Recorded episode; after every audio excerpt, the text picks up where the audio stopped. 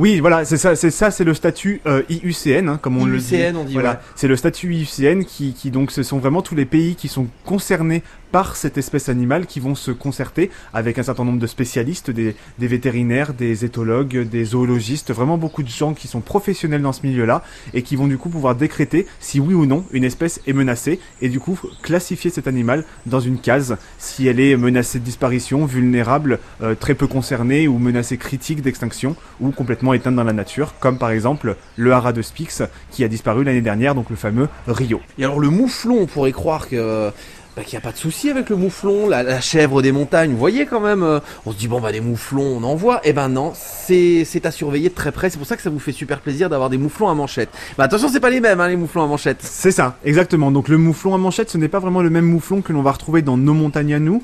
Euh, le mouflon à manchette, c'est ce qu'on appelle aussi euh, la roi. C'est une, c'est une espèce de mouflon que l'on retrouve exclusivement dans les, dans les régions désertiques et montagneuses de l'Afrique du Nord, hein, souvent donc dans l'Atlas.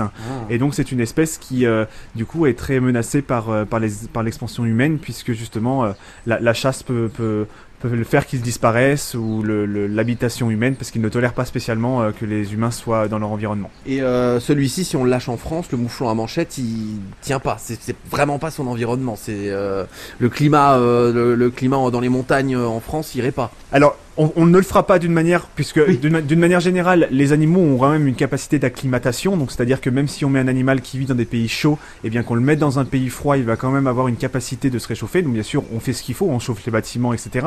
Mais c'est pas vraiment ça le plus gros des problèmes. C'est-à-dire Ouais. qu'il y a des espèces qui sont endémiques d'un endroit, et on ne va pas mettre d'autres espèces, puisque ce serait euh, faire la bascule sur euh, une, euh, une, une nature qui est à l'équilibre. Donc, c'est-à-dire que si on commence à introduire des espèces qui ne sont pas du tout euh, présentes naturellement, elles vont empiéter sur la niche écologique d'un autre animal et là on va potentiellement euh, faire en sorte que d'autres animaux qui sont endémiques de chez nous, eux, euh, soient en voie de disparition, comme par exemple les écureuils euh, roux qui sont chez nous. On est envahi aujourd'hui par un ancien animal de compagnie qu'on appelait le tamia rayé ou l'écureuil de Corée.